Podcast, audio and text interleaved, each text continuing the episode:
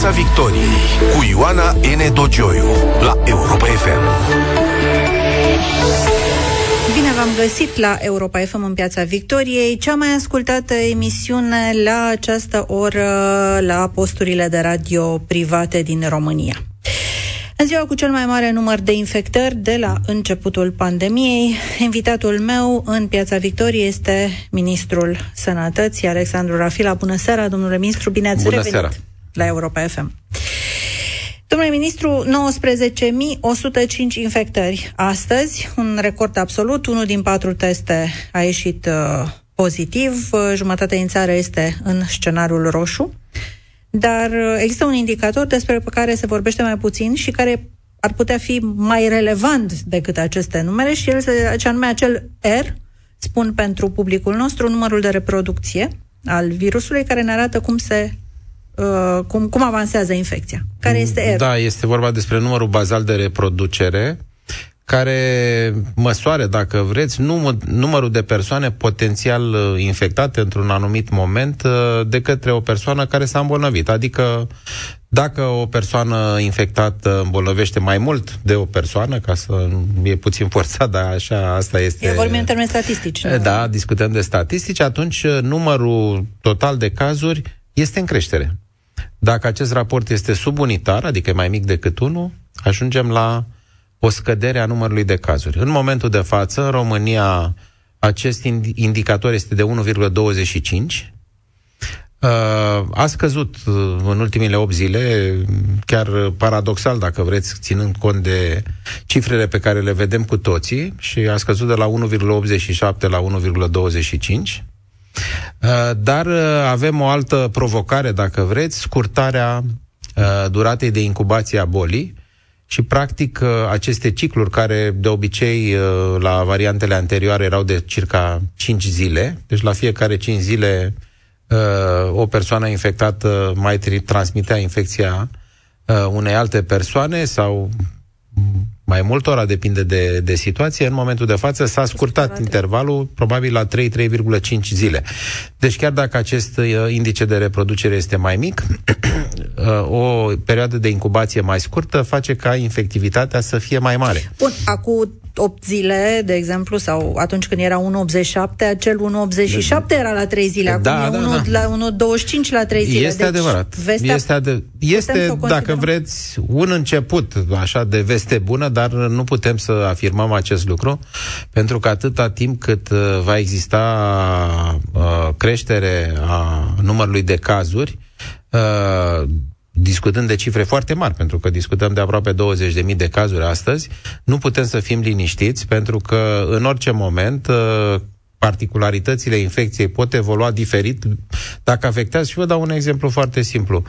Uh, persoanele infectate nu sunt tinere, ci sunt vârstnice. Persoanele infectate sunt, nu sunt vaccinate uh, și atunci uh, numărul, proporția de cazuri care ar necesita spitalizare este mai mare. Până acum am stat bine, dacă se poate spune așa, în general 2-3%, doar 2-3% dintre cazurile înregistrate au necesitat uh, internare în spital și lucrul ăsta a dus la funcționalitatea spitalelor. La nivel național acum gradul de ocupare a spitalelor alocate pentru COVID deci, din cele 25.000 de paturi alocate pentru pacienții COVID, uh, gradul de ocupare este de 22% la nivel național. Noi avem uh, o statistică foarte clară și atât în ce privește numărul de paturi total, cât și numărul de paturi la terapie intensivă și uh, uh, numărul de paturi alocate copiilor, paturi generale sau paturi la terapie intensivă. Câte sunt ocupate din cele ATI? Ați spus că 30% la ATI și 22% la nivel național, național, paturi generale. În cazul, în cazul copiilor, gradul de ocupare la ATI este de 13%. Sunt alocate 100 de paturi pentru copii și sunt 13 copii internați în secțiile de terapie intensivă. Este o mare spaimă în privința copiilor. Uh, ea se bazează totuși pe niște cifre. Au fost niște creșteri de cazuri. Astăzi, Absolut. de exemplu, sunt 414 uh, cazuri de copii, între care, cum spuneați, 13 la ATI. Este Omicronul mai rău pentru copii? Uh, până în momentul de față nu avem uh, argumente să uh, afirmăm așa ceva, dar e normal că atunci când ai o creștere abruptă a numărului total de cazuri, o parte dintre cazuri să fie la copii. Sigur că ceea ce ne interesează este dacă aceste cazuri sunt banale sau dacă sunt cazuri care ar putea avea potențial să înrăutățească sau, Doamne ferește, să ajungă în terapie intensivă proporția în momentul de față nu este mare. Ați remarcat, sunt doar 13 copii la terapie intensivă, în condițiile în care avem 400, uh, uh, peste 400 de copii internați în secții, deci proporția este Uh, foarte redusă a celor care dezvoltă forme grave de boală și din ceea ce știm noi, uh, marea majoritate, dacă nu toți cei internați la terapie intensivă, au niște comorbidități. Cred că și în cazul copilor, din păcate, comorbiditățile afectează sau sunt uh, agravate de o infecție virală și cu atât mai mult de infecția cu noul coronavirus. Ați schimbat regula în vechile valuri, în precedentele valuri, la o, un copil infectat în clasă, se închidea clasa. Acum ați ridicat la trei cazuri, deși boala este mai, uh, mai contagioasă și, mă rog, până să ajunge la trei copii acei infectați, circulă prin autobuze, mă rog, își fac treaba obișnuită. Dacă circulă autobuzele, da. Dacă circulă autobuzele, uh... da. Da, uh, e adevărat. Uh, noi am trecut la definiția uh, care este acordată focarului epidemic este de trei cazuri. Asta este o definiție, indiferent de boală transmisibilă, că discutăm de pojar, adică de rujeolă, de rubeolă, de oreon, discutăm de trei cazuri. Uh, această cifră a fost folosită în foarte multe țări din Uniunea Europeană și în Franța a fost folosită tot timpul această cifră de 3. Noi am avut o precauție suplimentară în uh, celelalte valuri uh, în ceea ce privește focarul. Acum, având în vedere faptul că uh, boala, într-adevăr, cum spuneți dumneavoastră, se transmite ceva mai ușor, uh, ar fi, noi am fost într-o situație în care țineam școlile închise aproape tot timpul. Adică, dacă aveam un caz înregistrat într-o clasă, atunci închideam clasa. În momentul Ceea ce în care... mulți părinți spun că era mai prudent. Uh, sunt, da, dar sunt și mulți uh, părinți, totdeauna mie mi-e foarte greu să discern uh, uh, între dorințele de un fel sau de alt fel, aceste dorințe sunt manifestate public și sunt legitime. Nu am niciun fel de comentariu, însă ce, ceea ce trebuie să vă spun este că și părinții și noi ca și societate și noi ca și administrator al sistemului de sănătate trebuie să avem o foarte mare grijă în ceea ce privește dezvoltarea uh, fizică și mai ales psihică a copiilor în această perioadă. Uh, afecțiunile de natură psihică Uh, în rândul copiilor s-au multiplicat. Am avut cea mai mare rată de suicid în rândul copiilor și adolescenților în perioada anterioară și cred că și aceste lucruri trebuie luate în considerare atunci când e o măsură de sănătate publică. Una e să închizi școala pentru o perioadă limitată de timp și altceva să o închizi așa luni de zile, fără niciun fel de rost, cum s-a întâmplat, din păcate, în uh, cursul anului trecut și chiar în uh, anul 2020. Țineți minte că s-au închis școlile când erau 100 de cazuri pe zi și au stat închise luni bune. Ori nu ne mai permitem așa ceva dacă vrem să avem o generație de copii sănătoși Uh, ținem, încercăm să ținem lucrurile în echilibru și cât timp uh, uh, aceste cifre nu sunt la niște valori îngrijorătoare în ceea ce privește capacitatea de a acorda asistență medicală, o să ținem școlile deschise. Uh, urmăm exemplu altor țări. Vedeți că în Franța sunt 400 de mii de cazuri pe zi, ceea ce în cifre românești ar însemna peste 100 de mii de cazuri înregistrate. Prin raportare la populație. Raportare la populație și totuși școlile funcționează. Mai mult în Franța, de exemplu, s-a ridicat acel uh, număr de trei cazuri într-o clasă, indiferent câte cazuri sunt într-o clasă, uh, școala continuă, iar copiii care sunt infectați sunt izolați la domiciliu. Dar această măsură pe care eu personal o am, am susținut-o întotdeauna de a ține cât de mult posibil școlile închise și am fost printre cei care au criticat sever închiderea școlilor atunci în primul an la câteva zeci de cazuri uh, în toată țara.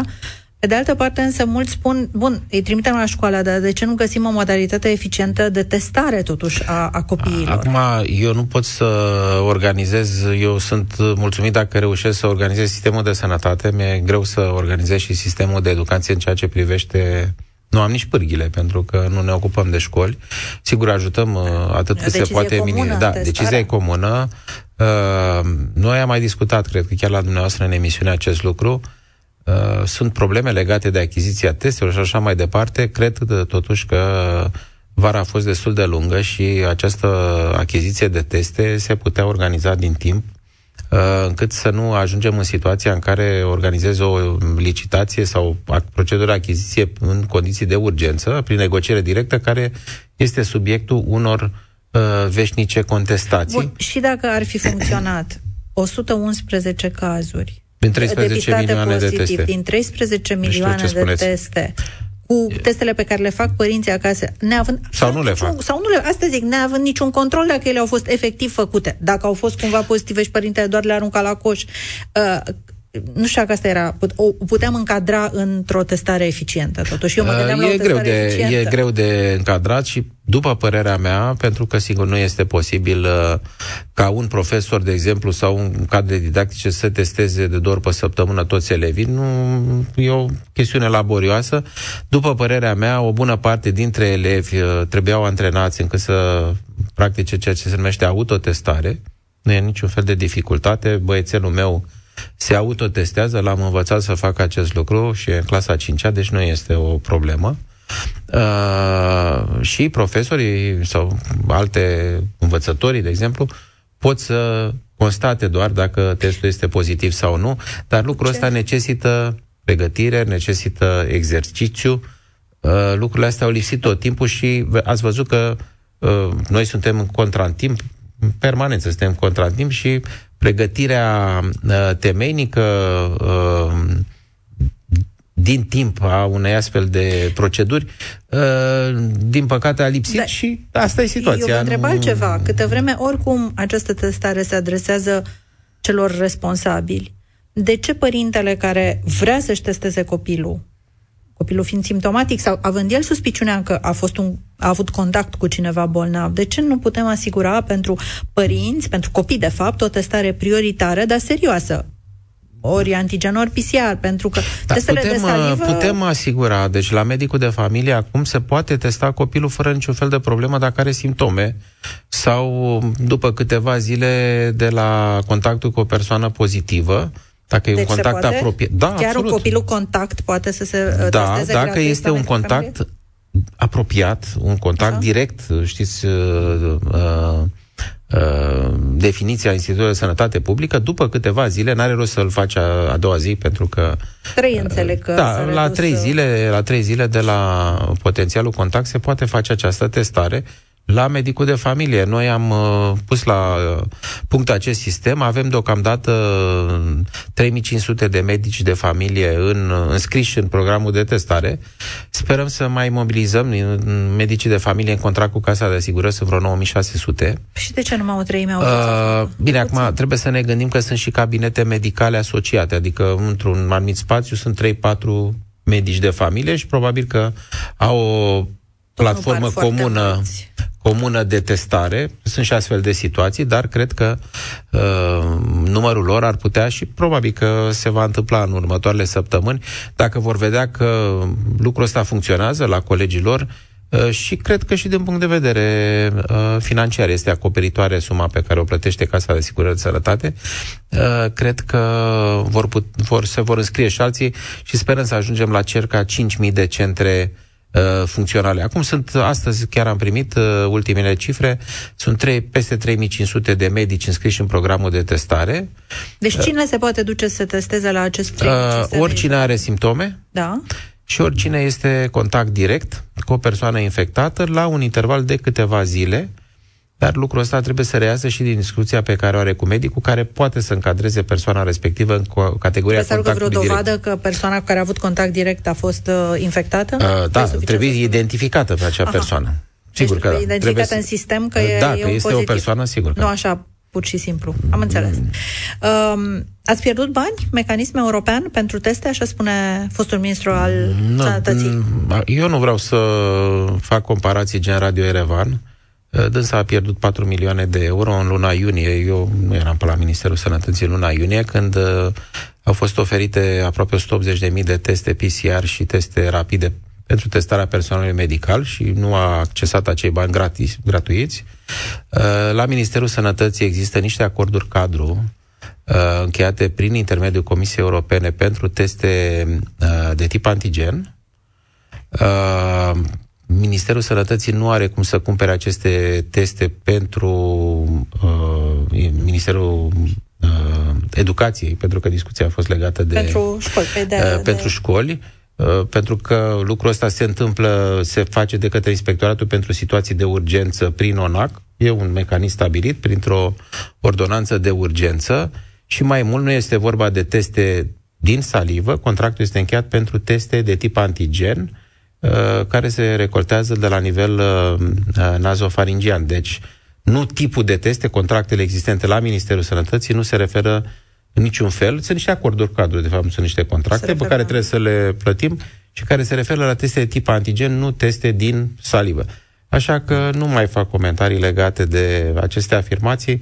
Uh, doamna doctor uh, care a fost uh, Mihailă, care a fost ministrul sănătății, se pare că am îmbrăcat chiar mai repede decât mine haina de politician și... Da, este o acuzație care vi se aduce adesea că medicul Rafila foarte prezent altfel în tot anul trecut uh, și, și anul acesta în, cred că sunt suficient pandemie. de prezent și încerc Acum să rezolv lucrurile. este prezent mai mult politicianul Rafila.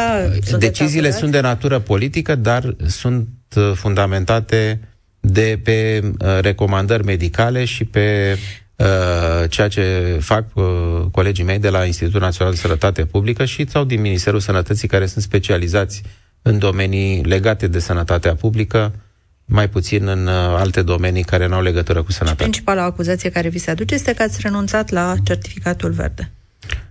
Uh, și eu n-am renunțat. Eu am făcut actul normativ care făcea posibilă, am scris un proiect de act normativ care făcea posibilă utilizarea lui pare rău, nu vreau să intru în polemici cu nimeni. Uh, uh, forma existentă în Parlament din luna octombrie, înaintată de Partidul Național Liberal, uh, se referea exclusiv la personalul medical, pe de-o parte, deci era clar că nu răspundea un interes de sănătate publică, ci doar siguranței pacientului. S-a încercat extinderea aplicării lui, culmea, la sectorul public și nu la sectorul privat, ca și când uh, transmiterea bolii este diferită în zona publică față de zona privată. Uh, Asta este o inovație despre care eu, cel puțin până în momentul de față, nu am mai auzit. Eu cred că se transmite și în sectorul privat și în sectorul Bun, public până la fel. Nu acum nu-l avem niciunde. Uh, nu-l avem niciunde, exact. Deci, prin public, și atunci, privat, știți bine, a existat, uh, a circulat și în presă, eu l-am pus la dispoziția uh, conducerii partidelor uh, uh, care alcătuiesc actuala proiect, uh, un proiect el uh, nu a fost uh, adus în uh, dezbaterea Parlamentului pe motiv că în Parlament se găsea un proiect cu un conținut asemănător. Putea fi respins uh, într-o ședință put, și Da, putea fi respins asta. și atunci se putea... Dar cine Acum, nu l-a vrut? Domnule uh, ministru, hai să dăm pe față așa. Cine eu, n-a vrut certificatul? Părerea mea, părerea mea Sau sinceră este că din actuala coaliție n-a rezultat uh, o majoritate care să dorească acest certificat. A fost o lipsă de asumare până la urma adoptării acestui certificat, dar de aici până la vinui Ministerul sau Ministrul Sănătății, care a făcut proiectul de act normativ, mie mi se pare, mi se pare nepotrivit și Uh, chiar eu totdeauna mi-am asumat ceea ce am greșit sau ceea ce nu am făcut, dar uh, eu nu pot să mi-asum ceea ce nu au făcut alții. Mi se pare uh, nepotrivit Domnul și Iohan... asta e situația. Domnul Iohannis a susținut certificatul verde? Eu nu m-am întâlnit cu domnul președinte ca să, discut, ca să discut acest subiect. Nu știu dacă a fost implicat în discuțiile legate de uh, adoptarea sau neadoptarea unei astfel de certificat. Oricum ar fi, și aici vă spun din punct de vedere profesional, văd ce se întâmplă acum, uh, dacă uh, discutăm despre utilitatea unui astfel de certificat, el ar fi fost cu siguranță foarte util în valul 4 și ar fi trebuit să fie adoptat cel târziu în luna septembrie a anului 2021 pentru că varianta Delta a produs în România, dacă vă aduceți aminte, nu numai uh, un număr foarte mare de cazuri, ci a produs și 20.000 de decese. Așa era varianta Delta. Și în valul 5 n-ar fi fost util? Că... Păi dacă rămânea din valul 4, era valabil și în valul 5, adică nu mai aveam nevoie de un alt certificat. El, uh, deci rămânea funcțional acel certificat, uh, cu o condiție, să nu se refere exclusiv la personalul medical, să răspundă, cum vă spuneam, uh, interesului de sănătate publică, nu uh, unor alte uh, uh, categorii de interese, cum ar fi, să zicem, protecția pacientului, foarte importantă, dar uh, transmiterea nu era influențată de, știu eu, de introducerea obligativității doar la personalul medical. În partid ați avut susținere pentru certificat și mă refer, eu am auzit-o, de exemplu, personal, pe doamna Firea, spunând că nu e de acord cu certificat de verde la locul uh, de muncă. Știți care e problema? În Partidul Social Democrat, uh, nu știu cum e la alții, este un mecanism uh, foarte clar, foarte transparent și lucrurile astea uh, se votează în Consiliul Politic Național. Dacă în urma votului uh, legat de un astfel de certificat uh, uh, opinia majoritară era de susținere, ar fi fost susținut. Nu ar fi fost, uh, adică o opinie individuală e una, o opinie colectivă este o, un lucru diferit și uh, dacă este majoritară, cu siguranță ar fi trecut, uh, ar fi trecut și va, s-ar fi manifestat și în Parlament. Am primit o întrebare de la o ascultătoare și întrebarea sunt așa. Doamna Pistol a spus, doamna secretar de stat Pistol, a spus că pentru copii s-au cumpărat inițial foarte multe vaccinuri și că a fost necesară o renegociere a contractelor pentru uh, vaccinurile uh, pentru copii. Vaccinuri între 15, 5 și 11 ani. Cine a comandat această cantitate foarte mare de vaccin? Nu, dar nu, nu e o cantitate foarte mare. Noi am comandat acum, uh, cred că o în prima tranșă 115.000 de vaccinuri. Deci nu, pentru copii chiar nu sunt foarte multe, 115.000. Gândiți-vă că trebuie să administrez două doze uh, și cred că pentru prima jumătate a acestui an suntem undeva pe la 200.000 de doze. Uh, copiii între 5 și 12 uh, ani reprezintă, dacă facem o socoteală cu o cohortă, înseamnă aproape 200.000 de copii înmulțit cu 5. Deci un milion, peste un milion, un milion 200 de mii de copii în această cohortă și noi am uh, comandat 200 de mii de doze din care, cu care poți vaccina 100 de mii de copii. Deci nu e vorba de o cantitate mare de vaccinuri. Problema a fost alta și aici iar mă întorc la o acuzație care mi-a fost mie adresată legată de uh, uh, întârzierea, în ghilimele, a programului de vaccinare a copiilor. El a fost deloc întârziat, este, a fost singura soluție legală pe care am avut-o la îndemână. Uh, noi aveam o obligație asumată de doamna Mihailă în cursul anului trecut pentru a achiziționa un număr mare de doze de vaccin uh, pentru 2022 și 2023, atât vaccinuri pentru adulți, cât și vaccinuri pediatrice.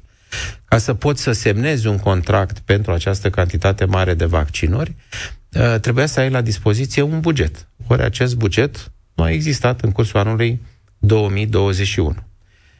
În data de 5 ianuarie sau 6 ianuarie am semnat contractul, deci imediat după începutul anului, pentru că bugetul, știți bine, a fost aprobat în ultima săptămână a anului trecut și am avut la dispoziție bugetul, am semnat contractul pentru întreaga cantitate de vaccinuri uh, pentru 2022 și 2023 și atunci compania a putut să ne furnizeze vaccinurile pediatrice. Uh-huh. În anul 2021 acest lucru nu a fost posibil pentru că nu aveam decât uh, vaccinurile care fusese deja achiziționate pentru adulți, nu fusese autorizate decât în luna decembrie au fost autorizate vaccinurile pentru, pentru copii, copii și în luna ianuarie le-am uh, contractat, urmând ca pe data de 25 ianuarie, așa cum am promis, exact așa cum am promis, ele să fie disponibile, iar din 26, domnul doctor Gheorghiță să înceapă la nivelul centrelor de vaccinare uh, imunizarea acestei categorii de populație. N-ați reușit să reporniți vaccinarea. Deși domnul Grindeanu, uh, șeful nostru de partid, colegul șeful nostru de partid, îmi spunea în vremea când era în opoziție, că PSD-ul e singurul care poate să facă o campanie de vaccinare de succes pentru că știe să mobilizeze primarii prin metode specifice. Este o... nu știu care sunt metodele specifice. Uh, prin mecanisme uh, de partid. Uh, prin mecanisme de partid. Eu am mai puțină experiență în zona aceasta, dar uh, uh, sigur că bunăvoința cuiva care își exprimă speranța că Uh, poate să facă lucrul ăsta, e, mă rog, este lăudabilă. Nu s-a putut, uh, dar uh, s-ar putea să avem o oarecare revitalizare a campaniei de vaccinare dacă după data de 1 februarie uh, va intra în funcțiune și în România uh, mecanismul european la care trebuie să, pe care trebuie să-l respectăm. E o directiva Uniunii Europene în care valabilitatea celui celebru certificat care se folosește încă, dacă știți bine, în diverse locuri sau o, se da. folosește pentru călătorii în alte țări. Dar valabilitatea lui este prelungită dacă uh, persoanele se vaccinează cu doza booster uh, într-un interval care să nu depășească 9 luni de la uh, încheierea vaccinării. Păi da, dar noi avem acum nici, niște certificate otova valabile și pentru cei care s-au vaccinat în urmă cu mai mult de un an. Toate da, sunt valabile lucru, până în iunie. Da, și lucrul ăsta se va schimba. Reglați? Se va schimba în sensul că valabilitatea lor va fi condiționată de acest interval de maxim 9 luni de la încheierea vaccinării. Deci, 9 luni de la încheierea vaccinării. Asta, și când veți introduce? Că foarte multe vor ieși. Adică tot ce da, s-a deci vaccinat... Deci, toat, eu, de exemplu, mi-am făcut doza a treia, mi-am făcut uh, acum câteva zile doza a treia, pentru că și la mine se încheiase acest interval de 9 luni și n-am mai așteptat data de 1 februarie, când o să trebuiască să, până în data de 1 februarie, trebuie să adoptăm un act normativ. Deci 1 februarie e data limită de la care trebuie să intrați cu această... Cu aceasta. Sigur, cine s-a vaccinat în august nu trebuie să-și facă vaccin, că nu sunt încă 9, 9 luni. Până... Cum au trecut 9 deci, luni. Pentru cei la care au trecut 9 luni, este recomandat să înceapă de acum să-și Cel facă doza... târziu, la 1 februarie, le expiră certificatul de vaccinare, cum ar veni. Exact, da? exact. Am, asta e bine de știut. Unul din pilonii strategiei dumneavoastră pentru acest val sunt uh, acele centre de evaluare amb- ambulatorie pentru persoane infectate SARS-CoV-2. Unde sunt? În primul rând, câte sunt? Da. Și unde află omul de ele? Uh, o să răspund întâi la întrebarea dumneavoastră, dar contextul e un pic mai larg. Uh, sunt în toate județele țării, uh, sunt peste 230 de astfel de centre. Astăzi, până astăzi s-au semnat contracte cu 173 dintre cele 230, să spunem, uh, contracte între casele județene și aceste centre pentru pachetul de servicii pe care pot să-l ofere. Uh, există o hartă interactivă deja pe site-ul Ministerului Sănătății, unde fiecare poate să vadă care sunt centrele operaționale din județul în care locuiește. Ea va fi completată pe măsură ce aceste centre semnează contractele și cred că mâine, cel târziu luni, toate vor semna toate contractele cu... la do- Deci, intru pe site-ul Ministerului, găsesc, dau click pe județul meu, care, exact, care unde trebuie să mă duc. și mi-arată care sunt centrele. Exact, este această harta uh, interactivă este deja uh, funcțională.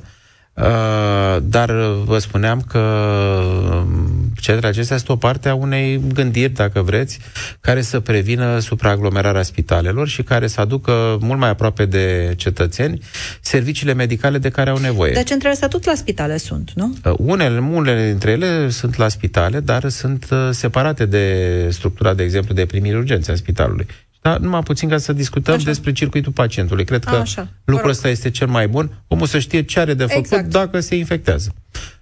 Un, orice persoană are o viroză respiratorie, poate că nu este uh, COVID, poate e gripă, poate e un rinovirus, deci orice viroză, se duce la medicul de familie, medicul de familie îl evaluează sau îl, îl și testează, pentru că avem deja 3500 de medici de familie care fac lucrul ăsta, sau îl trimit la un coleg medic de familie din apropiere unde face Care testul. Testează?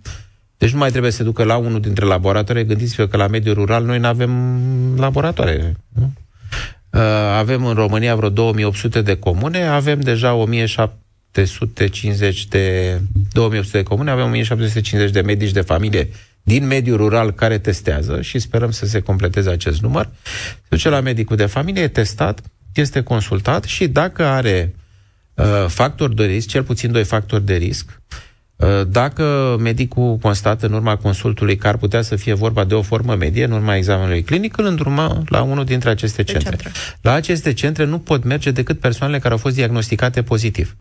Deci nu te testezi acolo. De un medic de familie. De un medic de familie, de un laborator. Dar nu autotestare, adică nu Nu autotestare. Deci de un laborator nu contează unde te testezi, dar în sistemul care este integrat cu această aplicație Corona Forms și te duci la centru de evaluare. La centru de evaluare ești preluat, ți se face fie în funcție de centru radiografie sau computer tomograf, sunt unele care au aparate radiologice, altele au computer tomograf, un set de analize și uh, în urma consultului și acestor investigații ești fie primești tratament, poți să primești tratament gratuit, antiviral gratuit, la acest centru. Favipiravir sau... Favipiravir, uh, remdesivir, însă la remdesivir fiind un tratament injectabil, poți să mergi periodic să-ți să faci, faci, sau faci lucrul ăsta în spital și te duci la domiciliu, te izolezi, medicul de familie face monitorizare, deci nu te lasă cineva, face monitorizarea acestui pacient, telefonică. Noi am recomandat ca fiecare să aibă un uh, uh puls oximetru, deci nu ceva uh, extrem de complicat să aibă la domiciliu, și uh, un termometru, un puls oximetru, relatează medicului de familie, pentru că medicii de familie, să știți că sunt plătiți pentru chestiunea asta. Deci încercăm să acoperim toate, adică nu face da, da, cineva da, da, da, benevol, monitorizează. De a, a, și monitorizarea. Nu monitorizarea se plătește separat, separat, cred că e 100 de lei mm-hmm. monitorizare. Bine, monitorizarea o faci mai multe zile, nu e vorba Sigur, de Sigur, 100 de lei per pacient per monitorizare. Da, nu știu înțeleg. exact suma, dar în jur Așa. de 100 de lei. Așa că lucrurile astea sunt legate. Dacă însă la centru de evaluare se constată că forma de boală necesită asistență medicală spitalicească, este internat pacientul în spital. Asta nu exclude, în niciun fel, pacienții care au o formă de boală manifestă, care întâmpină dificultăți de respirație, au deficiențe de oxigen, care se pot duce direct la unitatea de primiri urgențe, fie că sunt testați, fie că sunt testați și sunt testați la unitatea de primiri urgențe. Dar eu cred că pentru majoritatea oamenilor este esențial să stea acasă dacă se poate. Nu trebuie să stea la spital, pentru că, mai ales în contextul noii tulpini, Omicron, uh, izolarea și tratamentul simptomatic este suficient. Pentru cei care au factori de risc, pot să ia uh, antiviral, dacă au factori de risc. Dacă nu, uh, depăs- situația este depășită, atunci merge la unitatea de primire urgență și este internat în spital. Deci facem un sistem întreg funcțional, încercăm să scădem presiunea de pe spital, pentru că și se și vede că uh, lucrurile încep să funcționeze, presiunea nu este așa de mare pe spitale, din fericire, și avem doar 22% dintre paturi ocupate. Nu cred că își dorește nimeni să stea în spital. Uh, e mult mai bine să poți să stai la domiciliu dacă știi ce ai de făcut. Atunci noi încurajăm pe toată lumea care are simptome să meargă să se testeze. Este gratuit. Asta, chestiunea asta n-a existat. Înainte, medicii de familie care testau o făceau din banii lor. Ceea ce este puțin ciudat. Uh, să nici nu poți să faci decât foarte puține teste. Și o să vedeți că săptămâna viitoare o să avem tot mai multe teste efectuate și acum ne-am apropiat de 100 de mii, cred că la altele au fost 88 de mii uh, de teste efectuate. O să aveți și mai multe cazuri, pentru că tu testezi mai mult într-un val pandemic, o să ai mai multe cazuri. Nu asta ne sperie.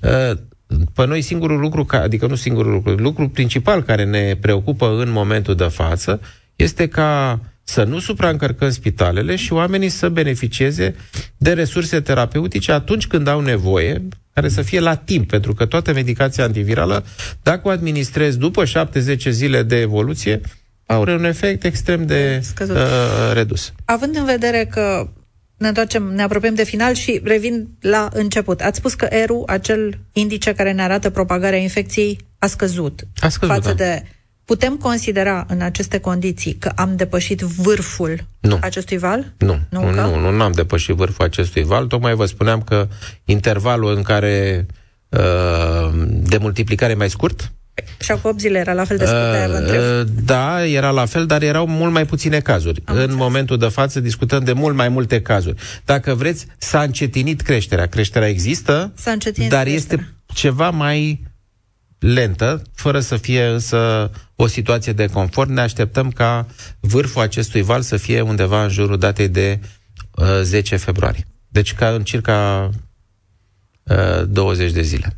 Și ca totuși să privim și spre orizont, poate găsim o geană de lumină. Credeți că e ultimul strigăt al balaurului acesta, sau ultimul strigăt important al balaurului? A, aici sunt două lucruri. Unul că ar trebui să existe argumente profesionale și argumente emoționale. Dacă profesional, vă întreb profesionale, emoțional, sigur. Emoțional, cred că toată lumea da, vrea nu, să lucrul ăsta, nu, nu mai rezistăm în... Uh, istoria naturală a pandemiilor demonstrează că așa se întâmplă cu cât transmisibilitatea unei tulpini crește, scade patogenitatea. Ceea ce se întâmplă cu această tulpină Omicron uh, demonstrează că așa este și mi-e greu să cred că vom mai asista la un număr mare de cazuri uh, cu o tulpină care să fie uh, mai patogenă decât Omicron. E posibil să apară variante mai patogene, dar cu transmisibilitate scăzută. Și atunci o să discutăm despre o manifestare de tip endemic, nu epidemic, și din cauza asta cred că anul 2022 va fi cel în care vom încheia această urgență mondială, globală de sănătate publică. Deci, ultimul strigăt al balaurului, cum spuneau. Domnule ministru Alexandru Rafila, vă mulțumesc pentru prezența la Europa FM. Dragi prieteni, ne despărțim aici, dar numai pentru o săptămână și nu vă despărțiți de Europa FM, pentru că după știri vă așteaptă Teddy Văun în cel mai mare club de seară din România. Piața Victoriei cu Ioana N. Dogioiu la Europa FM.